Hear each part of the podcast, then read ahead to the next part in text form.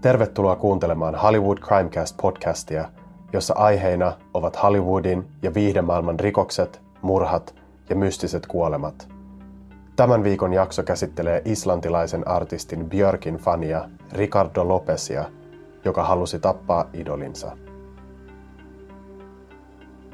Tämä jakso käsittelee itsemurhaa ja muita yksityiskohtia, jotka eivät sovi herkille kuuntelijoille. Jos sinulla on itsetuhoisia ajatuksia, pyydä apua joko lähipiiristäsi tai terveydenhoidon ammattilaisilta.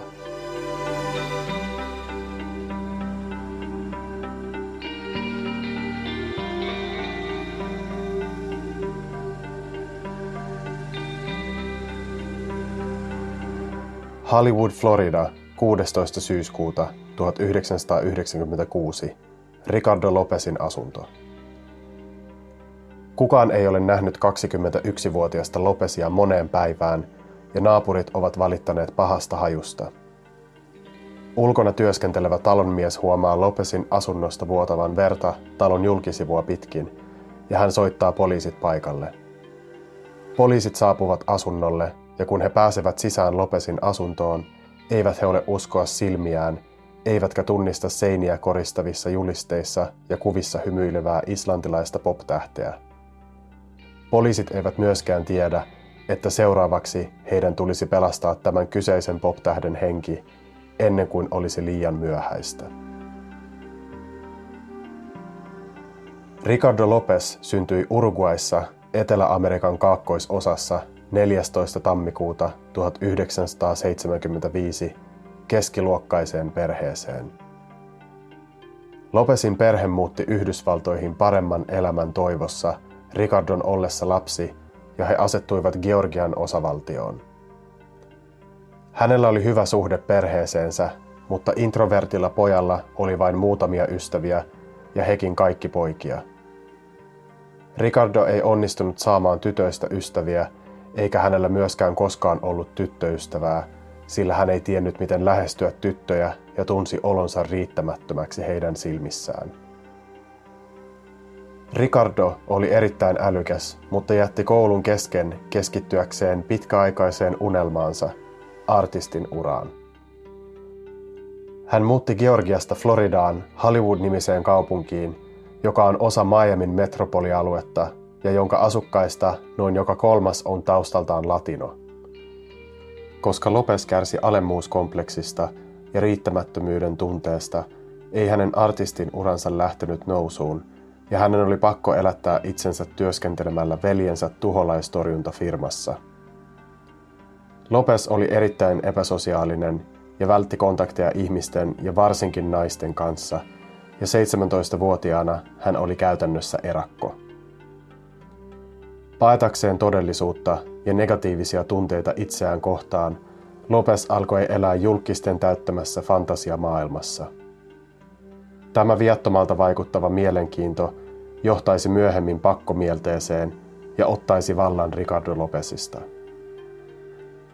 Ricardo Lopesin ensimmäinen pakkomielle oli amerikkalainen näyttelijä Gina Davis, mutta Lopesin kiinnostus Davisia kohtaan loppui kun tämä alkoi tapailla suomalaista ohjaajaa Renny Harlinia, jonka kanssa Davis avioitui vuonna 1993. Samana vuonna Lopez täytti 18 vuotta ja löysi uuden pakkomielteen kohteen, islantilaisen laulajan Björkin, nähtyään tämän musiikkivideon.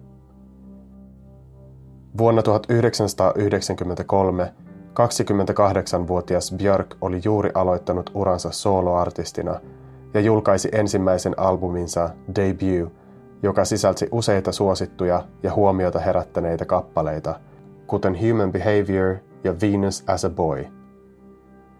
Ricardo Lopez oli täysin lumoutunut Björkin ainutlaatuisesta tyylistä ja ulkonäöstä ja alkoi seurata tähden uraa, kerätä mahdollisimman paljon informaatiota Björkin elämästä – ja lähettää hänelle useita fanikirjeitä.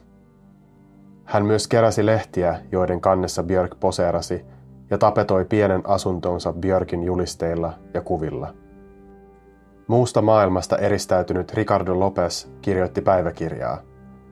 807-sivuisen päiväkirjan sivuilta voi lukea, kuinka Lopez häpesi vartaloaan ja sitä, ettei hän osannut lähestyä tyttöjä.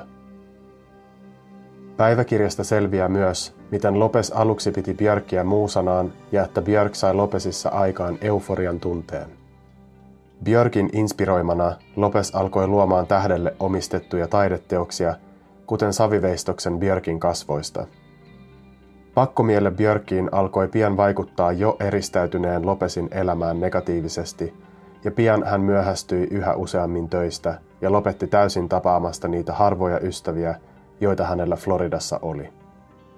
Toisin sanoen, koko hänen elämänsä pyöri Björkin ja hänen palvomisensa ympärillä. Pakkomielteessään Björkkiä kohtaan ei Lopesilla kuitenkaan ollut seksuaalisia motiiveja. Hän jopa kirjoitti tästä päiväkirjassaan seuraavanlaisesti. En voisi harrastaa seksiä Björkin kanssa, koska rakastan häntä. Ja toivoisin, että minulla olisi aikakone, jolla voisin matkustaa takaisin 1970-luvulle, jotta voisin ystävystyä hänen kanssaan lapsena. 807-sivuisen päiväkirjan sivuilta paljastuu myös Lopesin itseinho ja häpeä. Ylipainoinen Lopes ei voinut sietää ulkonäköään ja hänen päiväkirjansa mukaan hän myös kärsi gynekomastiasta. Gynekomastia on tila, jossa miehen rinnat kasvavat normaalia suuremmiksi ja muistuttavat ulkonäöltään naisen rintoja. Lopesin mukaan tämä oli syy sille, miksi hän ei voinut saada tyttöystävää eivätkä naiset kiinnostuneet hänestä. Hän myös kirjoitti päiväkirjassaan olevansa luuseri, joka ei koskaan ollut oppinut ajamaan autoa, ja että hänen ala-arvoinen työnsä teki hänestä kelpaamattoman kenellekään naiselle. Kaiken kaikkiaan Ricardo Lopez mainitsee päiväkirjassaan epäonnistumisensa 168 kertaa, itsemurhan 32 kertaa, murhan 14 kertaa – ja Björkin 408 kertaa. Vuonna 1996 Björk oli ollut Ricardo Lopesin pakkomielle kolme vuotta. Eräänä päivänä Lopesin ollessa ostoksilla hän näki Entertainment Weekly-lehden artikkelin Björkistä. Artikkelissa kerrottiin Björkin tapailevan Goldie-nimistä englantilaista muusikkoa – Tämä tieto sai Lopesin raivon valtaan ja hän tunsi Björkin pettäneen hänen luottamuksensa. Lopes ei varsinkaan voinut hyväksyä sitä, että Goldie oli musta. Tämä oli käännekohta Lopesin pakkomielteessä Björkkiin, joka nyt muuttui rakkaudesta vihaksi, ja Ricardo Lopes alkoi suunnittelemaan kostoa. 14. tammikuuta 1996 Ricardo Lopes täytti 21 vuotta – ja hän osti itselleen lahjaksi videokameran ja jalustan. Hän aloitti itsensä kuvaamisen samana päivänä ja siirtyi tavallisen päiväkirjan kirjoittamisesta videopäiväkirjan pitoon. Ensimmäisessä videossa Lopes puhuu kameralle ja sanoo hakevansa kameralta lohtua ja että hän tähän asti on puhunut peilille ja ollut itse oma psykologinsa. Videossa hän alkaa puhua Björkistä – ja näyttää hänen kuvansa kameralle ja kuvailee häntä sanoilla söpö, viaton ja ujo olento. Tämän jälkeen Lopes alkaa puhumaan Björkin poikaystävästä Goldista ja käyttää hyvin rasistista kieltä kuvaillessaan häntä ja miten Lopes ei voi hyväksyä Björkin ja Goldin suhdetta. Tämän jälkeen hän puhuu kameralle Björkistä seuraavanlaisesti. Minun täytyy tappaa hänet. Olen suunnitellut sitä. Tänään on 14. päivä. Olen suunnitellut sitä viimeiset puolitoista viikkoa. Se kuulostaa hullulta, mutta yksi syy, miksi minulla on sinut, on se, että voin dokumentoida edistykseni. Aion lähettää paketin. 18. tammikuuta Lopes kuvasi jälleen itseään ja hänen mielentilansa oli selvästi alkanut järkkyä entisestään – Lopes sanoo videolla muun muassa näin. Muista, kuten minä aina painotan, ei ole olemassa mitään yhtä pelottavaa kuin mies, jolla ei ole mitään menetettävää. Samalla videolla hän sanoo esittävänsä nokkelaa, mutta ettei pärjää FBIlle. Hän kutsuu itseään tyhmäksi ja laiskaksi ja sanoo elävänsä sikolätissä – hän kuvaa pientä asuntoaan ja katsojalle selviää asunnon todellinen kunto. Asunnon lattia on täynnä vaatteita, kaikki tasot ovat täynnä roskia ja huoneen nurkassa näkyy Björkin saviveistos. Ostettuaan videokameran Lopes kuvasi itseään lähes päivittäin, usein enemmänkin kuin kerran päivässä. Yhdessä monista vuodatuksistaan Lopes perustelee rakkauttaan Björkkiin ja jälleen kerran puhuu siitä, että hän vihaa mustia ihmisiä, vertaa heitä torakoihin ja sanoo olevansa tuholaistorjuja. Lopesin motiivi suunnittelemalleen kostolle oli selvästi rasistinen, ei pelkästään videoilla esiintyvän kielenkäytön vuoksi, mutta myös ottaen huomioon sen, että Lopesin ensimmäinen pakkomielteen kohde Gina Davis aloitti parisuhteen Renny Harlinin kanssa, mutta tämä ei suututtanut Lopesia yhtä paljon, oletettavasti koska Harlin oli valkoinen. Lopes oli saanut selville Björkin Lontoon osoitteen maksamalla palvelusta, jonka kautta kuka tahansa pystyi tilaamaan julkisuuden henkilöiden osoitetietoja, puhelinnumeroita ynnä muuta. Syy siihen, että Lopes tarvitsi Björkin osoitteen oli se, että hän oli keksinyt keinon kostaa Björkille. Lopes aikoi lähettää Björkille paketoidun kirjan, joka näyttäisi siltä, että lähettäjä olisi Björkin levyyhtiö. Todellisuudessa paksun kirjan sisään olisi kaiverrettu onttotila, joka olisi täynnä HIV-viruksen sisältäviä käytettyjä neuloja, jotka Lopesin suunnitelman mukaan lentäisivät Björkin kasvoille ja muualle vartaloon paketin räjähtäessä, tartuttaen hänet HIV-viruksella. Lopes tosin käytti suunnitelmissaan sanaa AIDS, joka on hoitamattoman HIV-viruksen myöhempi vaihe – 21. tammikuuta 1996 Lopes kommentoi kameralleen seuraavasti. Aion tuhota hänet. Pidän AIDS-ideasta. Se on hieman runollista, mutta käytännössä se on helpompaa kuin että lentäisin sinne, vainoaisin häntä ja puukottaisin tai ampuisin hänet. Mitä haluaisin tehdä kaikista eniten on halata häntä. Minulla on ollut useita fantasioita vain hänen halaamisestaan. Tämän jälkeen Lopes piti yllättävän pitkän tauon videopäiväkirjansa kuvaamisesta. Tammikuun 21. päivä kuvaamansa videon jälkeen seuraavalla videolla näkyy päivämäärä 3. maaliskuuta 1996. Tällä videolla Lopes kertoo, miten hänen vanhempansa olivat ottaneet häneen yhteyttä – ja ilmaisseet olevansa huolissaan hänestä. Lopes sanoo videolla. Äiti soitti minulle ja hän oli hyvin huolissaan. He olivat puhuneet minusta ja minun tilanteestani edellisenä iltana. Hän halusi minun tulevan sinne. En tiedä mitä hän tietää minusta. Hän oli todella huolissaan ja itki vähän ja kysyi, haluaisinko muuttaa takaisin kotiin. Painotin, että kaikki on ok. Isäni sanoi tarvitsevansa minua siellä. Kysyin, mitä tarkoitat. He luulevat, että minulla on vaikeuksia täällä. Se oli todella liikuttavaa. Jouduin ottamaan unilääkkeen pystyäkseni nukkumaan joka ilta. Tunsin oloni syylliseksi. Äiti pelkäsi, että minulla saattaa taas olla ase ja pyysi, etten ostaisi asetta. He luultavasti ajattelevat, että aion tappaa itseni. Tämän jälkeen Lopes kertoi hänen äitinsä olevan tärkeämpi kuin Björk ja että hän aikoi matkustaa tapaamaan äitiään Uruguaihin. Tämä tarkoitti myös, että suunnitelmat Björkin tappamisesta täytyisi keskeyttää. Oliko mahdollista, että Ricardo Lopez oli tullut järkiinsä ja että tämä kaikki olisi ollut vain jonkinlainen sairas fantasia?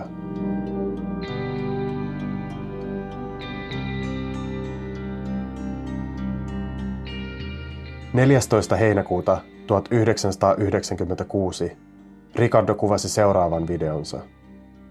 Hänen mielentilansa on selkeästi huonompi verrattuna edelliseen videon maaliskuulta. Videolla hän kertoo irtisanoutuneensa muutama päivä sitten ja olevansa nyt työtön. Hän kertoo irtisanoutuneensa, koska ennemmin tai myöhemmin joku saisi selville hänen suunnitelmansa Björkin varalle. Myöhemmin hän kertoo kameralle. Juuri nyt elän fantasiaani. En ole peloissani. Olen erittäin keskittynyt siihen, mitä teen. Aion tehdä sen. Jotain muuta, se AIDS-idea, en pysty tekemään sitä. Miksi? Koska minulla ei tietääkseni ole AIDSia. Tämän jälkeen hän selittää kameralle, miten vaikea hänen olisi saada tartutettua Björk AIDSilla, ja että hän sen sijaan oli tullut siihen tulokseen, että hänen olisi helpompi käyttää happopommia. Sanottuaan tämän, Lopes toteaa pahaenteisesti. En tiedä, olenko elossa syyskuussa tai marraskuussa, sillä olen suunnitellut itsemurhaa, mutta en aio kuolla syyttömänä miehenä. Lopesin alkuperäinen suunnitelma oli käyttää pommissaan suolahappoa, mutta hän päätyi lopulta voimakkaampaan, erittäin syövyttävään rikkihappoon.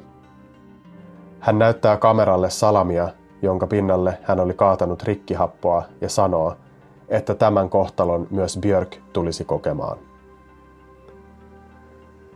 29. heinäkuuta Ricardo Lopez teki sen, mitä hänen äitinsä oli pelännyt ja epäillyt. Hän asteli sisään paikalliseen asekauppaan ja osti 330 dollarin Taurus-revolverin. Myyjä käski häntä tulemaan noutamaan aseen 72 tuntia myöhemmin. Seuraavat kuukaudet Lopes käytti happopommin tekemiseen. Videopäiväkirjasta voi nähdä, miten pommin valmistuminen eteni.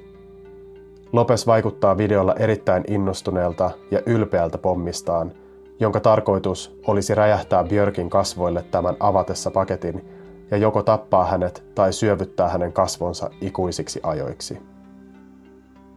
Valmistuttuaan pommi oli erittäin taidokkaasti naamioitu kirjaksi, ja Lopes oli jopa väärentänyt levyyhtiön kirjeen, jonka Björk näkisi päällimmäisenä paketissa.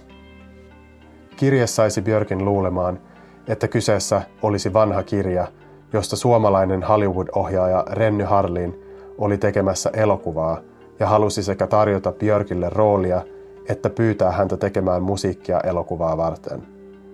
Ja kun Björk innoissaan avaisi kirjan, myöhemmin selviäisi, että samoihin aikoihin Lopez oli saanut ajan Henderson Mental Health Center-nimisestä psykiatriselta vastaanotolta joulukuulle, mutta hän ei koskaan tulisi vastaanotolle, ja joulukuun tullen vastaanotolla kauhisteltaisiin heille selvitessä, kuka ei saapuisi sovittuun tapaamiseen. 12. syyskuuta 1996 Ricardo Lopezin viimeinen video. Video alkaa aamulla Lopesin valmistautuessa viemään rakentamaansa pommia postiin. Hän sanoo, jos sen palaa, tiedät, että jotain tapahtui. Olen erittäin erittäin hermostunut. Kamera sammuu. Kamera käynnistyy uudelleen kello 10.12 Ricardo on palannut postista ja selkeästi onnistunut postittamaan pomminsa, joka nyt on matkalla kohti Lontoota ja Björkin asuntoa. Kameran käynnistyttyä Lopes ottaa sakset käteensä ja alkaa leikellä hiuksiaan. Tämän jälkeen hän jatkaa hiusten leikkuukoneella, kunnes hän on täysin kalju. Ajeltuaan hiuksensa, Lopes alkaa maalaamaan kasvojaan punaisella ja vihreällä maalilla – ja kasvojen ollessa maalin peitossa hän sanoo kirjoittavansa jotain FBIlle ja maalaavansa sen jutun ja sammuttaa kameran. Kamera käynnistyy tämän jälkeen useita kertoja lyhyeksi ajaksi, esimerkiksi kun Lopes kertoo olevansa valmis, mutta että alakerrassa oleva talonmies on ongelma. 2.38 Lopes käynnistää jälleen kameransa ja sanoo – Okei, nyt on aika, nyt on aika. Minulla on ase. Haluan vain sanoa viimeiset sanani. Vitut maailmasta, siinä ovat viimeiset sanani. Ja vitut Björkistä. Lopesin takana on taulu, jolle hän on kirjoittanut maalilla The best of me. 2.46 hän sanoo, en todellakaan ole humalassa, en ole masentunut, tiedän tarkalleen mitä teen. 2.49. Taustalla näkyvässä TV:ssä pyörii Björkin musiikkivideo ja Ricardo Lopez lausuu viimeiset sanansa. Tämä on viimeinen laulu. Tämän jälkeen olen kuollut. Videolla Lopez laittaa ostamansa revolverin suuhunsa, mutta ottaa sen pian pois. Tämän jälkeen hän ottaa useita nopeita hengenvetoja, laittaa aseen jälleen suuhunsa ja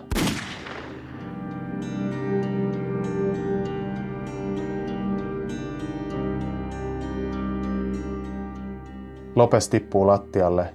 Kamera jatkaa The Best of Me taulun kuvaamista samalla, kun taustalla kuuluu, miten veri vuotaa Lopesin ampumahaavasta. Ricardo Lopez oli 21-vuotias. Hollywood, Florida, 16. syyskuuta 1996. Ricardo Lopezin asunto. Talonmiehen päästettyä poliisit sisään Lopesin asuntoon löysivät he Ricardo Lopezin Floridan lämmössä mädäntyneen ruumiin asunnon lattialta. Lopesin ruumis oli ollut kuumassa asunnossa neljä päivää ja haju asunnossa oli todennäköisesti sietämätön. Poliisit evakuoivat rakennuksen, sillä he epäilivät, että asunnossa saattaisi löytyä pommi nähtyään valtavan määrän happoa ja pommin rakennusaineita. Kun asunto oli varmistettu ja todettu turvalliseksi, keskittyivät poliisit Lopesin videopäiväkirjoihin ja alkoivat katsoa niitä. Katsottuaan viimeisen videon he ymmärsivät, että Lopes lähetti pommin neljä päivää sitten ja että heillä olisi nyt kiire pelastaa Björk ennen kuin paketti saapuisi perille Lontooseen. Poliisit ottivat yhteyttä Scotland Yardiin Lontoossa varoittaakseen, että mitä suuremmalla todennäköisyydellä pommin sisältävä paketti oli matkalla Björkin Lontoon osoitteeseen. Kuin ihmeen kaupalla paketti pystyttiin jäljittämään ja löydettiin Etelä-Lontoon postin lajittelukeskuksesta, ja paikalliset poliisit räjäyttivät pommin turvallisesti, eikä kukaan vahingoittunut. Ironista kyllä, Björk ja Goldie olivat päättäneet parisuhteensa vain muutamaa päivää ennen kuin Ricardo Lopez lähetti pommin ja ampui itsensä.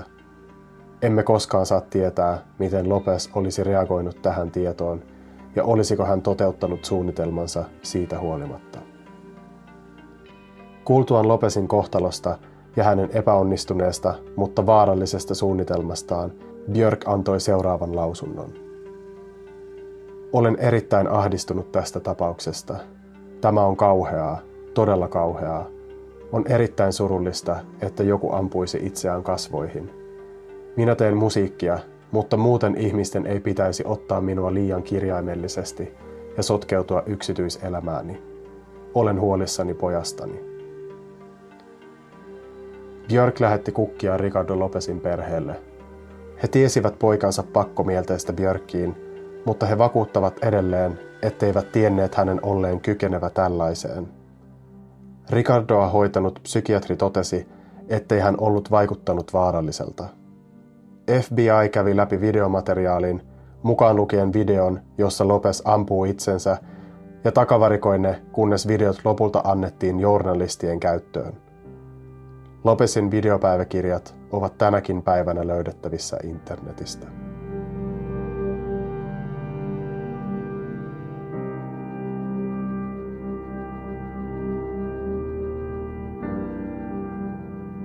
se, mikä mua itseä yllätti tässä tätä jaksoa tehdessä, oli se, että tästä löytyi yhteys Suomeen, eli Renny Harliin. En yhtään tiennyt, että hänet mainittaisiin tässä jaksossa. Että se oli, se oli ihan mielenkiintoinen tämmöinen sivujuoni. Ricardo Lopesin tapaus muistuttaa tosi paljon tänä päivänä ajankohtaista keskustelua incel-kulttuurista. Jos nopeasti Wikipediasta luen, että mitä tämä incel tarkoittaa, niin se on yhdysvaltalainen alakulttuuri, jonka jäsenet, useimmiten nuoria miehiä, ovat muodostaneet yhteisön sen ympärille, että he eivät oman tahtonsa tai toiveidensa vastaisesti pysty solmimaan seksisuhteita kautta parisuhteita. Nimitys on lyhenne englannin sanoista involuntary celibacy, tahdonvastainen selibaatti. Ja tässä incel-alakulttuurissa ideologia on seuraavanlainen. Incel-alakulttuurissa mielestään naisten hylkimät, seksuaalisesti turhautuneet miehet surkuttelevat selibaattiaan. Toisaalta inselit syyttävät ujouttaan, miesvaltaisia työpaikkojaan, negatiivista minäkuvaansa, miehisiä mittojaan tai fyysistä olemustaan siitä, etteivät he pysty solmimaan seksisuhteita. Ja vaikka Ricardo Lopez omien sanojensa mukaan päiväkirjassaan ja videopäiväkirjassaan ei halunnut seksuaalista suhdetta Björkin kanssa. Mun on hankala uskoa, että kyse oli pelkästään mistään ystävyyssuhteesta. Ricardo Lopez oikein hyvin sopisi mun mielestä tämän määrityksen alle. Jälleen kerran surullista todeta, että tässä on kyse mielenterveysongelmista ja todella surullista, että hänelle oli varattu aika psykiatrilta ja että jonkunlainen hoitosuunnitelma oli aloitettu, mutta sitä ei valitettavasti ehditty jatkaa.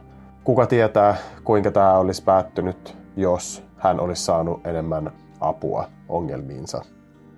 Tämä videopäiväkirja, josta tässä jaksossa puhuttiin, löytyy YouTubesta ja mä voin jakaa linkin siihen Facebook-ryhmässä, mutta hyvä tietää, että tässä videossa ei näytetä sitä viimeistä kohtaa, kun Ricardo Lopez ampuu itsensä.